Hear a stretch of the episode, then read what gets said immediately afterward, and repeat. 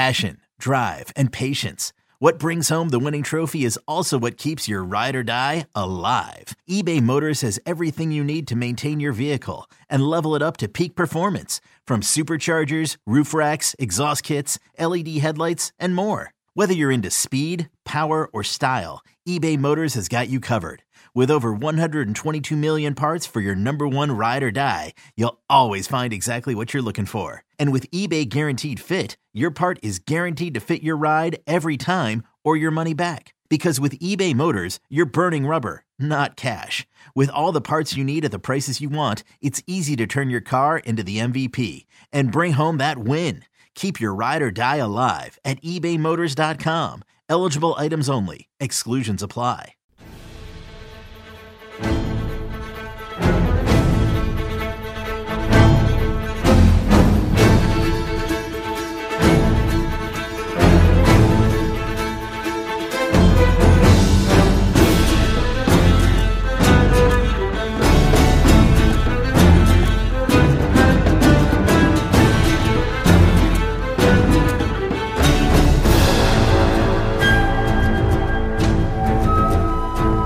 And welcome into the Hoist the Colors podcast. I'm your host, Stephen Igo. Back after Easter weekend, took a few days off from the podcast, so we did not jump on right after the UCF series sweep and took a few days off, but we are now back. So, of course, we're going to talk East Carolina baseball, the Pirates seemingly hitting their stride at just the right time as the regular season begins to wind down, about a month or so left in the regular season, we'll get into what ECU has to do to continue their push for an at large. Are they going to have to win the conference regular season? Are they going to have to win the tournament? We'll talk about that. We'll talk about much more as well on the baseball front. Head into a crucial weekend series against Tulane. Also, a lot of this podcast will consist of me answering your questions uh, submitted a chance on Twitter for you guys to write in with your Q&A segment. So we'll spend a lot of the podcast just answering a bunch of questions uh, on that front. Also, want to address one big question that I've gotten several days in the past, uh, or over the past several days on several occasions, and that is what to make of all these players exiting the ECU football program and entering the transfer portal – since spring ball has ended, basically there's almost been a guy or two, if not multiple, entering the portal every single day. I believe the count now is up to eight, and I may be leaving somebody off. Um, since spring ball ended in early April, seven of those are scholarship players, the vast majority of them coming from the 2021 recruiting class. And you know, a lot of people are seeing this news. They're seeing players exit the program left and right, or I guess that's how it looks on the surface. And there's some questions today written in on Twitter. Should we be concerned about the players exiting the portal, the, the seemingly large number of players? Uh, is there a mass exodus? What's going on?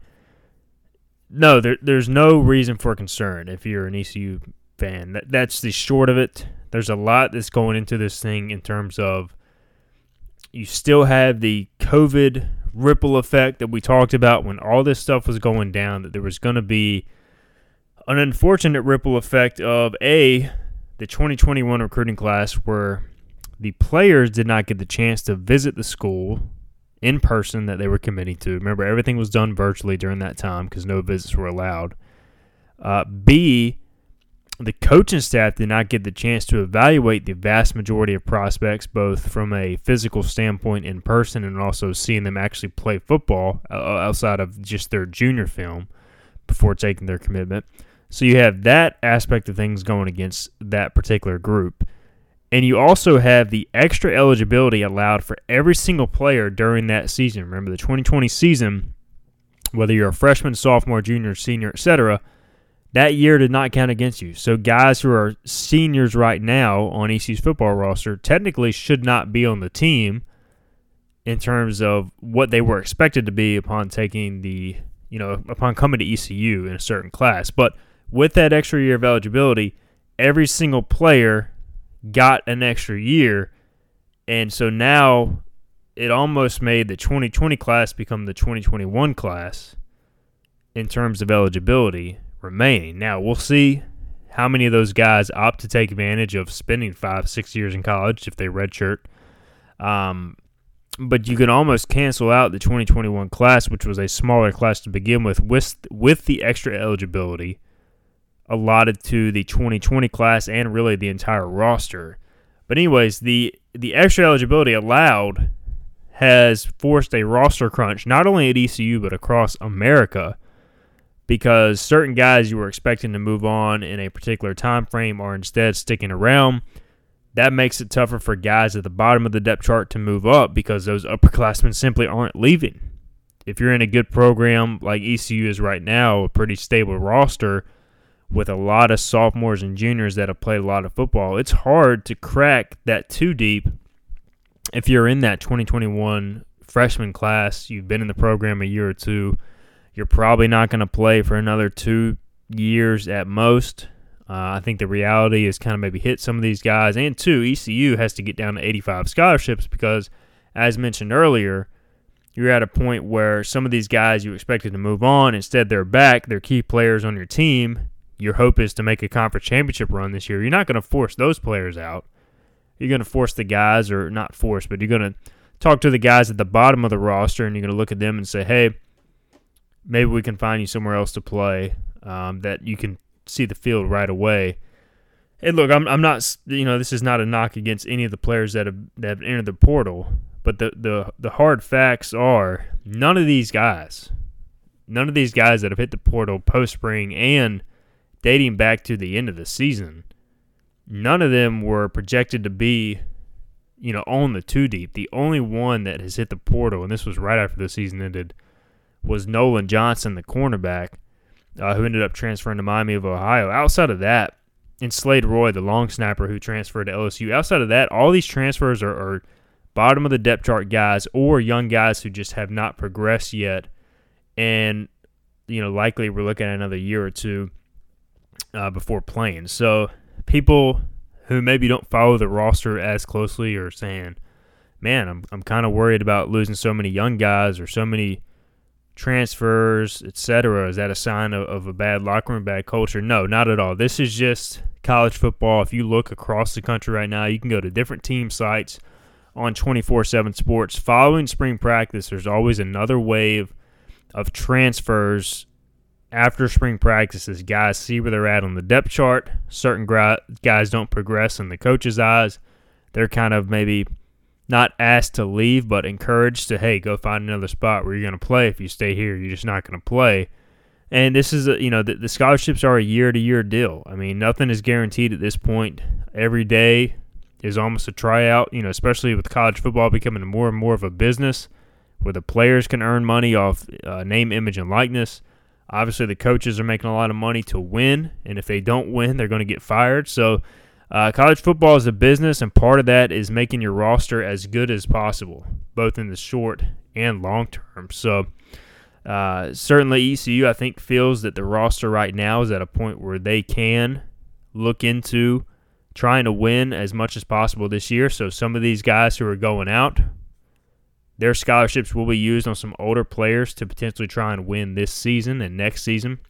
So, you know, all this is, is done by design, I feel like, and more so than guys just up and leaving the program because they're not happy or because they don't want to be there. And and again, I you know, there's some of these guys who I would have liked to seen get the opportunity to progress. And you know, stick on the roster, get another year or two, like a JV McCray, defensive lineman. I think he's got ability. I think Jaden Chalmers at corner has some length and speed. Um, you know, Troy Lewis at receiver was always an interesting guy to me. I always saw him as a big, raw receiver, pretty big guy. And so maybe if those guys got another year or two, perhaps they turn in, into contributors. But uh, they just won't get that opportunity at ECU. That doesn't mean they can't go somewhere else and thrive. So I, I wish them nothing but the best get to know a lot of these guys through the recruiting process, and uh, they were they were always good to me. So um, you know, it, you know the, the thing with the 2021 class is you had it was during COVID.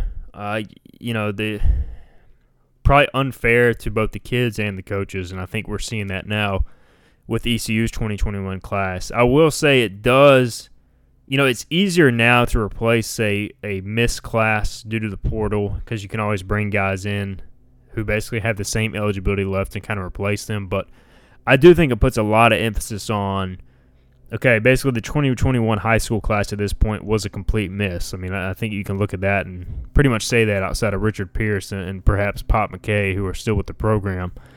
Um, but I think it creates an emphasis on the 2022 and 2023 classes that ECU has to find some young talent in those classes that it can stay on the roster and develop, you know, to become kind of the next wave for ECU football. And the early signs with the 22 class, especially with several of the early enrollees, are very positive on that front. So I'm not concerned about that. Um, you know, I think it's just more of a byproduct of the roster being in such a good spot now and still having – you know, if you look at the roster, there are very few seniors, good amount of juniors, but the majority of the guys are sophomores and freshmen still. So you still have a very young team in terms of eligibility. And I don't think any of these guys leaving should be a, a huge cause for concern. That's just my take on the matter. I know I've gotten a lot of questions about it. I'm sure I'll continue to get questions about it every time someone enters the portal, but I just wanted to address that right off the cuff uh, before we get into your questions. Also, wanted to talk some baseball real quick. ECU goes on the road and sweeps UCF, and I'll be honest, I was texting with um, a couple people going into this stretch where ECU played a bunch of road games in a short amount of time at Elon last Tuesday, at UCF, three game series over Easter. And then, of course, they return home last night versus UNCW, but then back on the road to Tulane and then at NC State next week. So a stretch of eight of nine games on the road. Thus far, ECU is five and zero oh in the first nine or in the first five of those nine games in the stretch, which is pretty impressive. And I say going into the stretch, this would be the real and only chance ECU has to put itself back in the at-large mix because the conference is so down. If you get past this stretch of pretty much the other top teams in the league, UCF and Tulane, you're not going to have an opportunity to improve your resume enough to make up for that ground if you struggle during this stretch. Well, through the start of it, ECU has more than taken care of business to put themselves back into that mark. They're now up to 51 in the RPI. This time last week, they were sitting at like 80 or so, and we know that road wins count more in the RPI as opposed to home wins. So the sweep of UCF was huge and not only put ECU ahead of UCF in the conference standings, but basically eliminated the Knights from at large consideration going through the stretch run of the season. Now, right outside the top 50 in RPI, ECU faces another critical road series at Tulane. And Tulane, I think, this entire time, realistically, they were always going to be the biggest threat to East Carolina in terms of repeating for a conference championship. They've got a great offense, some great hitters. You know, they're top heavy pitching. Don't have a ton of pitching depth, but not many teams in college baseball do. So this is another crucial series this weekend. ECU enters the weekend one game up on Tulane at seven and two in conference play. Tulane six and three in league play. If the Pirates go on the road and win two out of three, they are going to have the clear inside track to a regular season conference title. And also, Tulane right now sitting at 50 in the RPI, ECU sitting at 51. You know, you're going to get at most, at most, one at large team from the American. It currently ranks 10th in conference RPI, which is not good at all. And so you're, you're very likely only going to have a one bid league, two bids max. I think the winner of this series has a real shot at getting that at large bid. Uh, certainly Tulane, I think it's a must win for them. And I think ECU, it's got to be seen as a must win as well.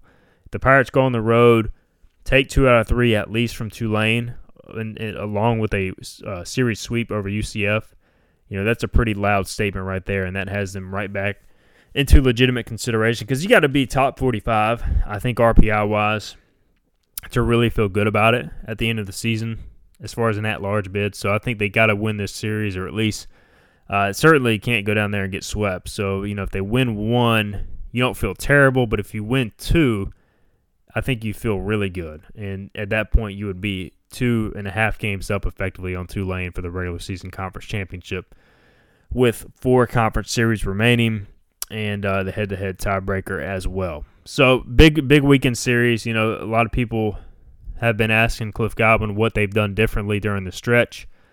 Uh, he said after the game last night, another quality win as they take down UNCW eight to two. we've been doing the same thing eight years. Nothing's changed as far as hitting, and basically the guys are just finding that comfort zone. I think they're getting into more of a rhythm. We have seen the lineup stabilize a bit. I think that's helped the guys settle into their roles. Uh, they know what position they're going to play. They kind of know where they're going to be hitting in the order. I think that's obviously helped their confidence, their familiarity going into the game. They know who's hitting behind them, who's hitting in front of them. They can kind of feed off that. So I think we're just seeing a, a, group that's always had talent. I don't think they're as talented as some of the past ECU teams. I don't see a ton of pro talent right now among this upperclassmen group, but they, they certainly have talent by um, the American Athletic Conference standards, and we're starting to see that play out as the confidence grows and, and guys kind of settle down a little bit. So, huge weekend series at Tulane all afternoon games, including Friday, as I was told Tulane's got graduation going on this weekend, so that's why all the games, including Friday, are in the afternoon. I believe 3 p.m. is the scheduled first pitch for Friday on ESPN Plus. So we'll have coverage of that all weekend long on hoistthecolors.net. All right, let's take a quick break. We will be back on the other side to answer your questions on Twitter. You're listening to the Hoist the Colors podcast.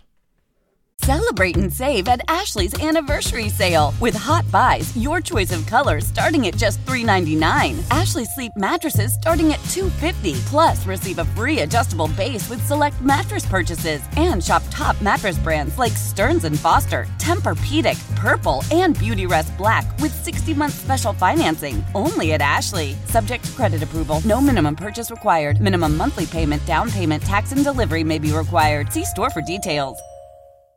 Old Man Winter here. If I had it my way, it would stay winter all year long. Short days, wind chill, black ice, and a good polar vortex. Oh, heaven! Wait, is it getting warm in here? Your cold snap is over, Old Man Winter. Spring has arrived. Spring. Spring is here, which means it's the perfect time to get away in the Hyundai you've always wanted. Visit the Hyundai Getaway Sales Event, where you can get great deals on all of our award-winning Hyundai models, like the tech-filled Tucson and Kona, as well as the spacious Palisade. Enjoy wherever you go with the peace of mind that comes with America's best warranty and three years or 36,000 miles of complimentary maintenance. But hurry in, these deals won't last. Add more joy to your journey at the Hyundai Getaway Sales Event.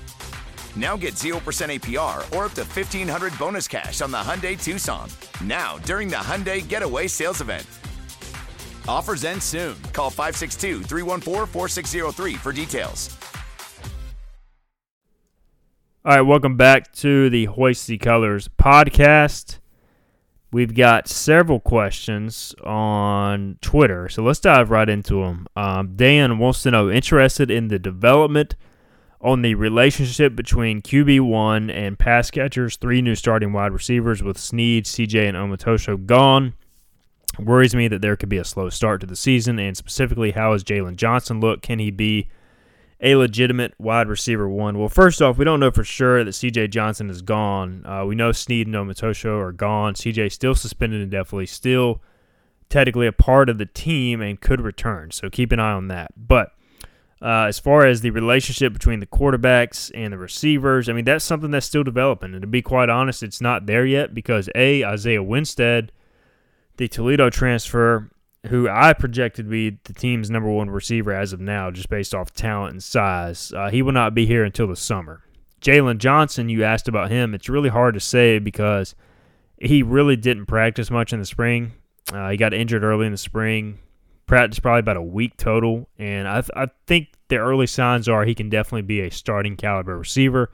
Can he be a legit wide receiver one? You know, to me, a, a, a number one receiver true number one is a thousand yard potential guy. And I don't know if Jalen Johnson's that, but he can definitely be a contributor. I think he's definitely probably among the most talented and fastest receivers in the room. So I think he's a starter. Uh, they're also looking at another potential transfer as well who's visiting this weekend.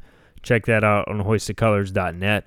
And so this is a, you know, if you get CJ Johnson back and you, and you add three receiver transfers to that, you know, all of a sudden you're looking at a pretty talented uh, and deep receiver room, even with the loss of Sneed and Omotosho. The question is who emerges, who becomes the guy, who does Holton Ahlers trust in certain situations, and that is a concern if you're, you know, worried about a slow start to the season. But that's just part of kind of how things sh- uh, shook out. The way that you know, with with Sneed moving on, with CJ getting in trouble, it has created some uncertainty there. The good news is it's not like you're you don't know what you have going into the first game in other places. Like Holton can still count on Ryan Jones. ECU and Donnie Kirkpatrick can still count on Rahjai Harris and Keaton Mitchell on third and short. They have a, a pretty proven offensive line and an offensive line that's going to grow in numbers and talent here shortly. So uh, it's a concern, but I can tell you that the coaching staff is working hard on it, and it's something that the players, from what I understand, you know, Holton Ahlers has has led a ton of player led workouts to try and continue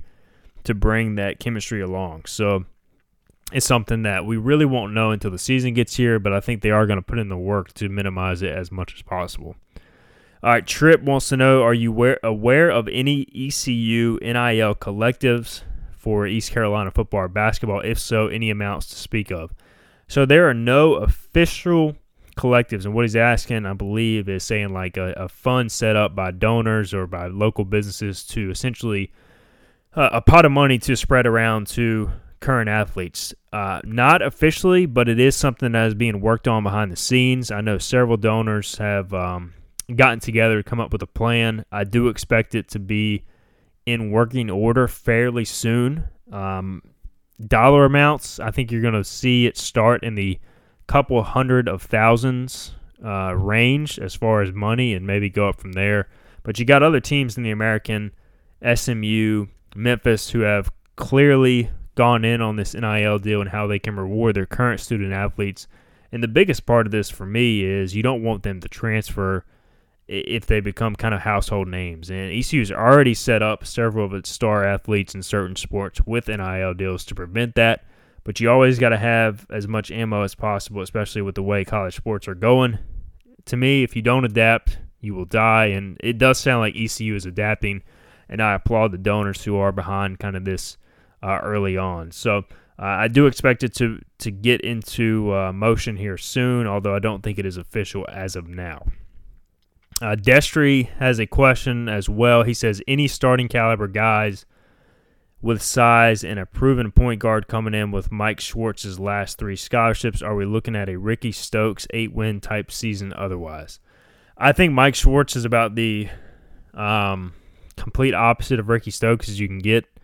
Just having spent some time around Schwartz and people that know him, he's extremely sharp. I don't think he's going to be a a bomb of a head coaching hire. I think he's going to be a very good X's and O's coach. Uh, I do think, you know, recruiting, getting the players here will take um, will be the biggest question mark, and, and, perhaps will take some time to develop some guys. But you know, I, I don't see this as an eight win season coming up. I mean, I do think there are going to be severe growing pains. I, I think he's going to be a lot better than Ricky Stokes, though.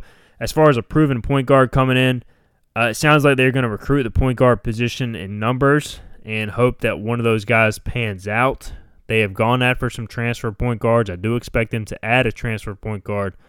One guy they actually had visit in the last few days. He's played a little bit in a big conference, but as, I would not classify him as completely proven yet, but he certainly has talent. So if you add him, you add a, a couple freshmen to the mix, you know, you have a good chance of one or two of those guys panning out, and then you're set for a few years. So, um, but no real dynamic proven point guard that's on the board as of right now, Destry. But I do expect that it's clearly been an emphasis during recruiting, and I think it will continue to be one. Uh, Josh in NC, asked, will Ryder Giles have the best ERA of all shortstops in college baseball this season? Well, I don't have the I don't have the the list of shortstops uh, that have an ERA, but I don't even know if we can call Ryder Giles – a shortstop at this point. Like clearly, obviously, he's been the starting shortstop for the past few years, but I almost just see him as a pitcher now. I mean, with him throwing 80 to 90 pitches a week, he's basically not playing the field to give his arm time to bounce back, and he's almost a, a pitcher at this point. So uh, he might just have the best ERA among pitchers outside of Cameron Bye from Wichita State, who was unbelievable in the ECU series, but. Yeah, I don't know, man. I mean, that's it, has been an awesome story. Um, it's been fun to follow. You know, Ryder's a great dude, so I've enjoyed seeing him get the uh, success he deserves on the mound, and, and certainly he'll be in a big spot this Friday against a very, very good Tulane team. But uh, it's been awesome. And could you imagine if the, the team that East Carolina finally breaks through to make Omaha is is led by Ryder Giles on the mound? if you would have told us that at the start of the season, or that they would even be in this position to begin with, I think we all would have just laughed it off because you know Ryder's certainly a competent pitcher and, and an above average pitcher out of the bullpen, but to go out there on Friday night and be flipping up 68 mile per hour breaking balls and 84 mile per hour fastballs in on the hands. I mean, he's just he's kind of a magician on the mound at this point. It's pretty fun to watch and uh, definitely happy for his his success. All right, our next question comes from Ariel Epstein. You guys may be familiar with her. I uh, used to spend time at WCTI working with Brian North on the TV side of things. Now works for Yahoo Sports, known as the Prop Queen. First of all, shout out to Ariel for betting on herself a couple years ago and making it big. She I now see her on MLB Network, and I don't watch NBA TV, but she's up there as well, which is just awesome as a betting analyst. So uh, Ariel is awesome. Really happy for her success. But she writes in, she's got a question. She says, Who do you miss the most out of me, Zach Maskovich, Alex Walker, Tyler Feldman, and Josh Graham? Uh, you know, Josh Graham, first first name that comes to mind here. I think he's definitely the, the number one. But no, no. I know a lot of ECU fans give Josh flack, and but I will say this: really, all five of these people no longer uh, working in the ECU market. They have moved on to uh, to different roles. Each are having very good success in their careers, but definitely miss all five of you guys. Um, who do I miss the most? I'm gonna hurt some feelings here. I'm gonna go. You know, I'm gonna go through each, and, and I don't even know if anybody cares, but just in case all five of you are listening, I'm gonna go through all five of you and say something positive about each of you because I really do miss all you guys. Uh, Josh Graham, we'll start there. ACC Homer, that's what everybody knows him as uh, in Pirate Nation. And Josh, I'll tell you what, you know, I went I went to ECU with Josh. I think he was a year underneath me um, in terms of you know class and grade, but Josh works as hard as anybody and I know that his, you know, at times he like gets on people's nerves, and he gets on my nerves at times. He's just got that personality, but he really is a good dude. And I owe Josh the world because I've been to one game. As I'm a Denver Broncos fan, I've been to one Denver Broncos game in Denver. I've been to several road games on my own, but this guy hooked me up with free tickets when he used to work in the Colorado radio market to Sunday night football, Broncos Packers, Mile High Stadium, now known as Empower Field. Uh, but Aaron Rodgers versus Tom uh, versus Peyton Manning, and this was the year Denver won Super Bowl Fifty. So uh, and the Broncos kicked the Packers' ass that night. it's probably one of the best nights of my life, to be quite honest, and I owe that to Josh Graham. So Josh is sincerely a good dude. Um, again, I know he gets on people's nerves with some of his takes, which some of them are outrageous. But uh, he is a good dude. And he works hard. He's he when he covered ECU, he was at every event, at every press conference, asking good questions, asking some questions that got on people's nerves. But he worked his tail off. So uh, happy for Josh and his success as well. Uh, Tyler Feldman, uh, another another sports journalist that rubs some people the wrong way. Certainly got on Cliff Godwin's nerves with some questions. And I'll say this about Tyler: really good journalist in terms of, you know, again works his tail off asked legitimate questions, not afraid to ask the tough question.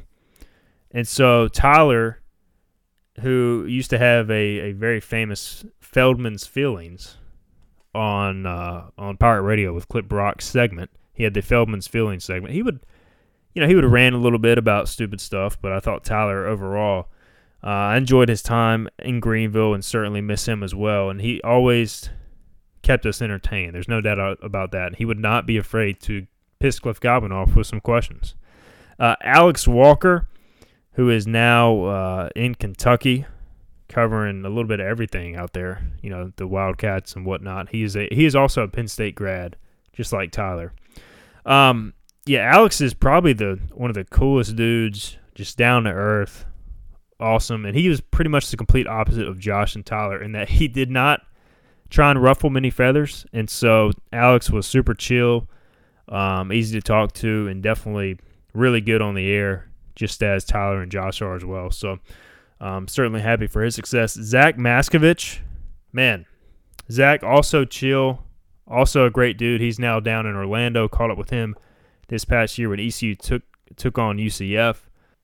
Super awesome dude. Another guy who was not afraid to ask good questions. I think he asked Scotty Montgomery after the loss to North Carolina A&T if he felt like he still deserved to be the head coach at ECU, which was a bona fide, legitimate question. And um, I don't know if that made Brian Bailey very happy, as they were the uh, official station of the Pirates at the time. But I, I think uh, I, you know, I give give credit to Zach. He was not afraid to ask questions, and he's also famous for his uh, Super Bowl national anthem uh, prop bet story. So check that out. Sorry, Zach, had to bring it up.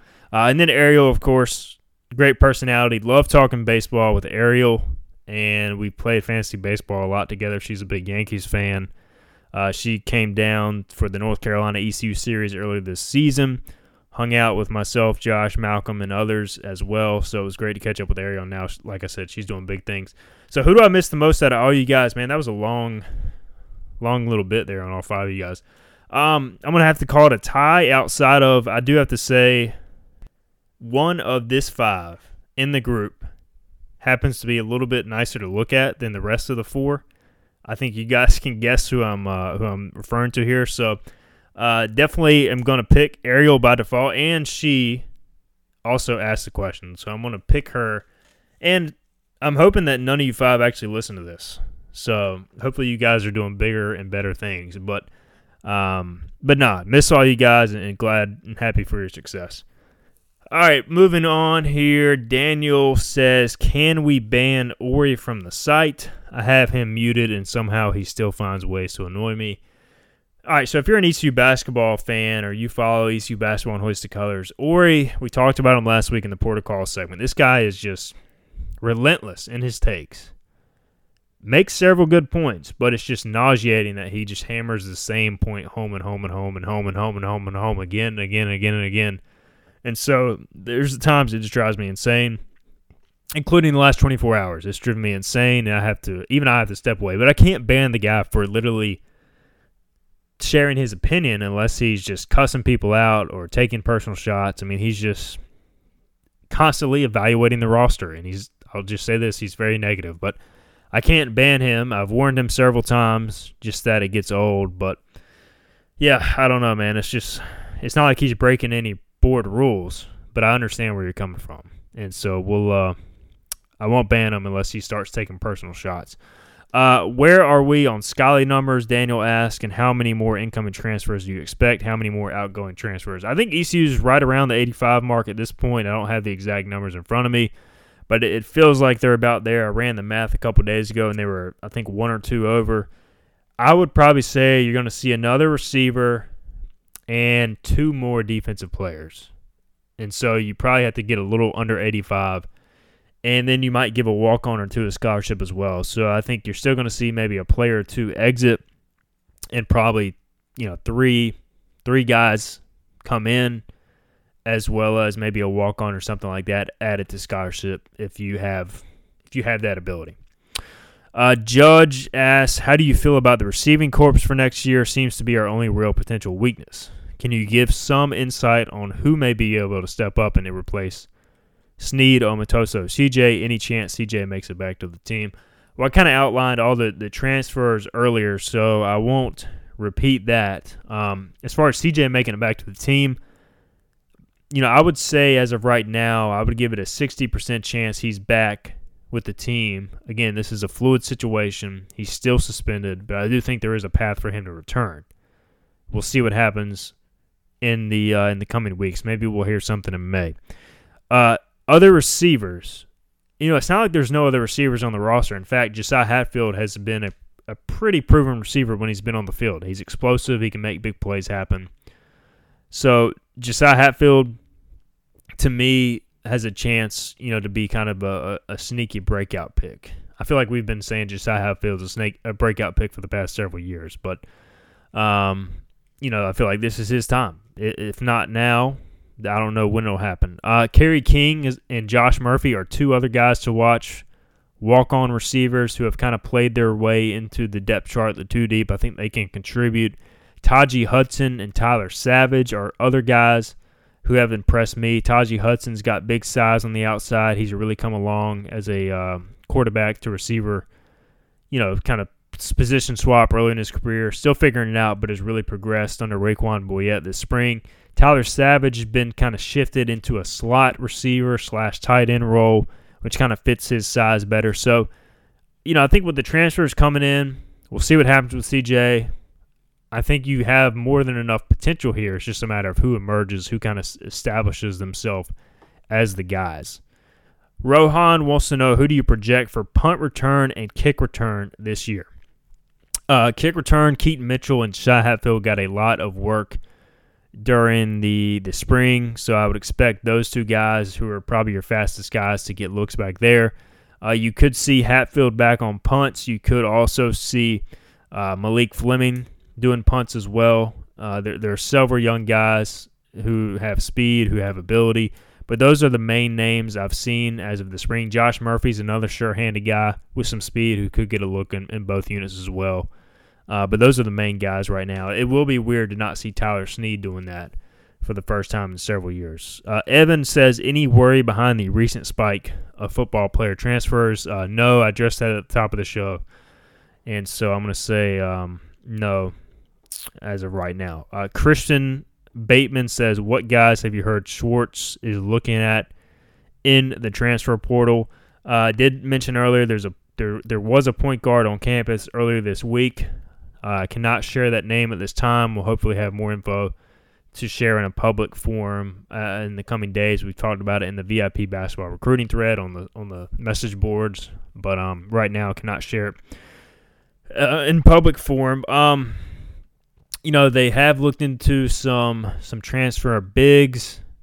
As of right now, I don't get the vibe that any of those guys are necessarily close to committing or anything like that. Ezra Ausar, who's a six eight uh, four star recruit, according to one recruiting service from Liberty Heights. He's on an official visit starting today, Wednesday, and is a physical presence. Um, played at IMG Academy last year, and now is at Liberty Heights in Charlotte. You know, 230, 6'8, really moves people, really good rebounder, kind of a double double type machine, athletic. If they can get him, I don't even know if you really need a, a transfer portal big because I think he can be a potential immediate impact guy. Although you would like a, you know, a 6'10, 6'11 shot blocker from the portal, but those guys don't grow on trees.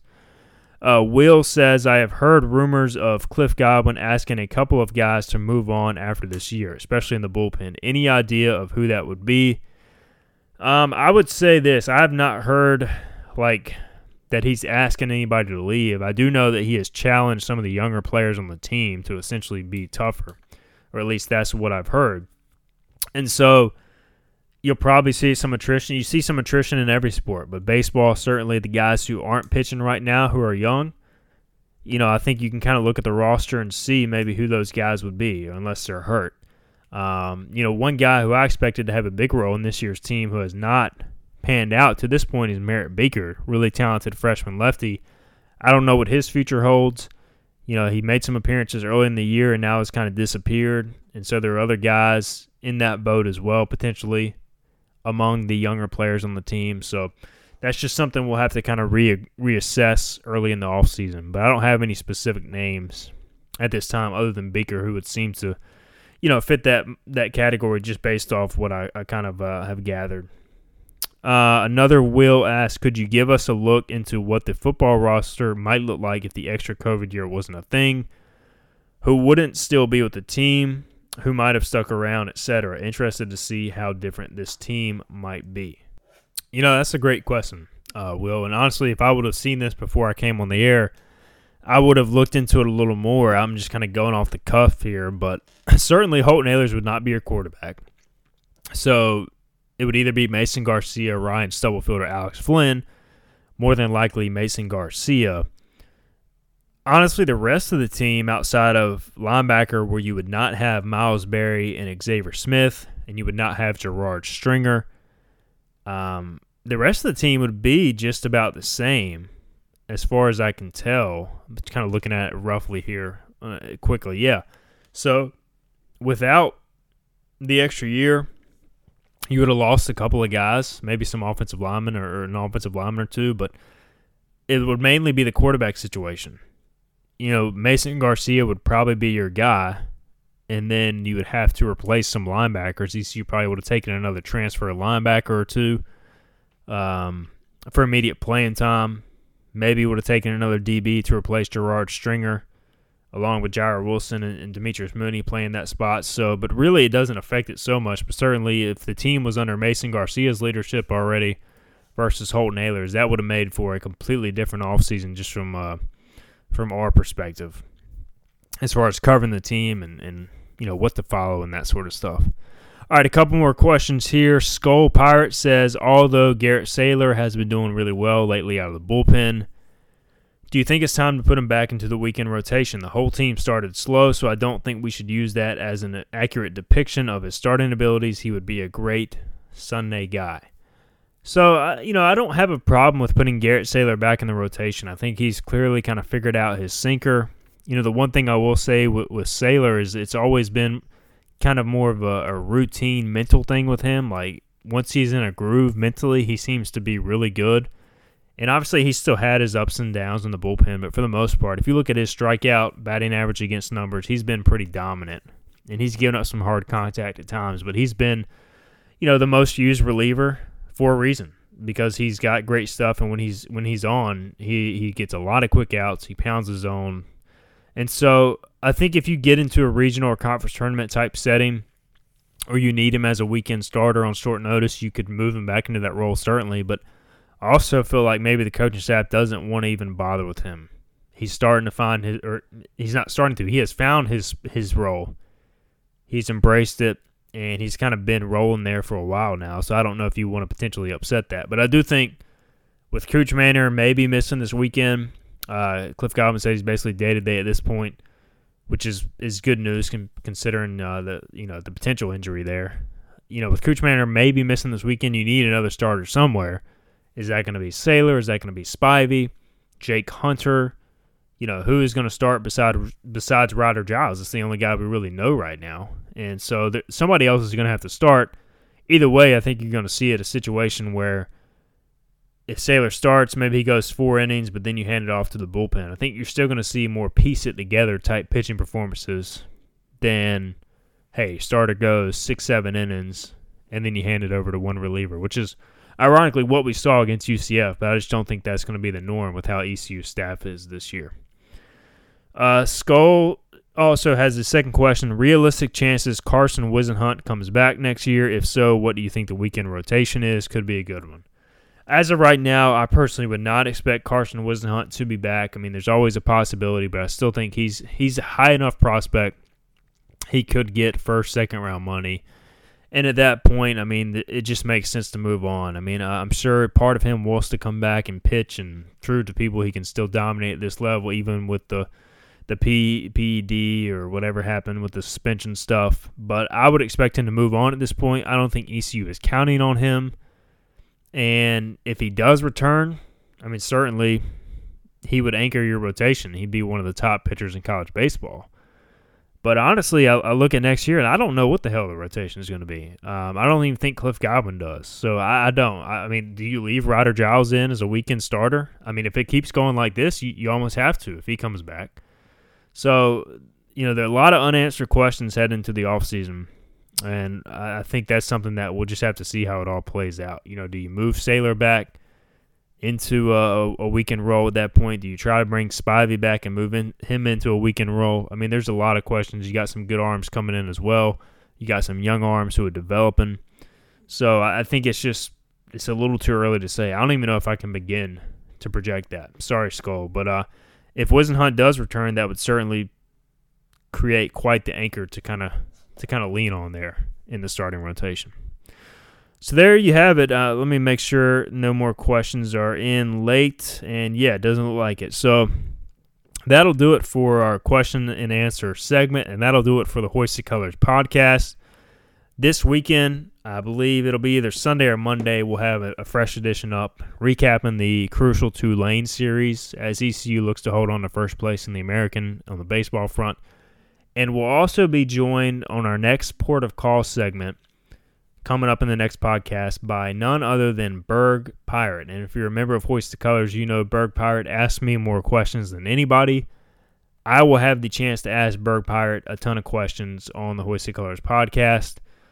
Who knows? Maybe he will come on the show with like 15, 20 questions he can ask me as well in audio form instead of in written form in the VIP chat. But looking forward to connecting with Berg and looking forward to recapping the series against Tulane. So that'll do it. Appreciate you guys tuning in. You've been listening to the Hoist the Colors podcast.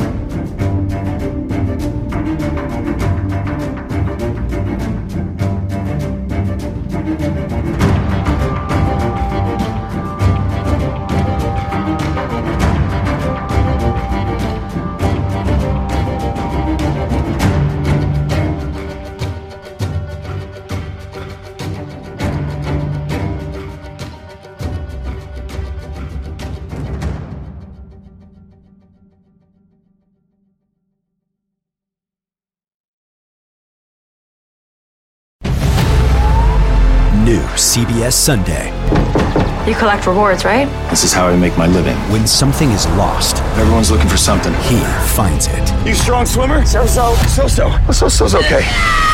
Justin Hartley stars. How you survive, you make quick, smart decisions, and you never let panic take the wheel. Sounds cool. It is cool, actually. Very cool. Tracker. New Sunday on CBS and streaming on Paramount Plus.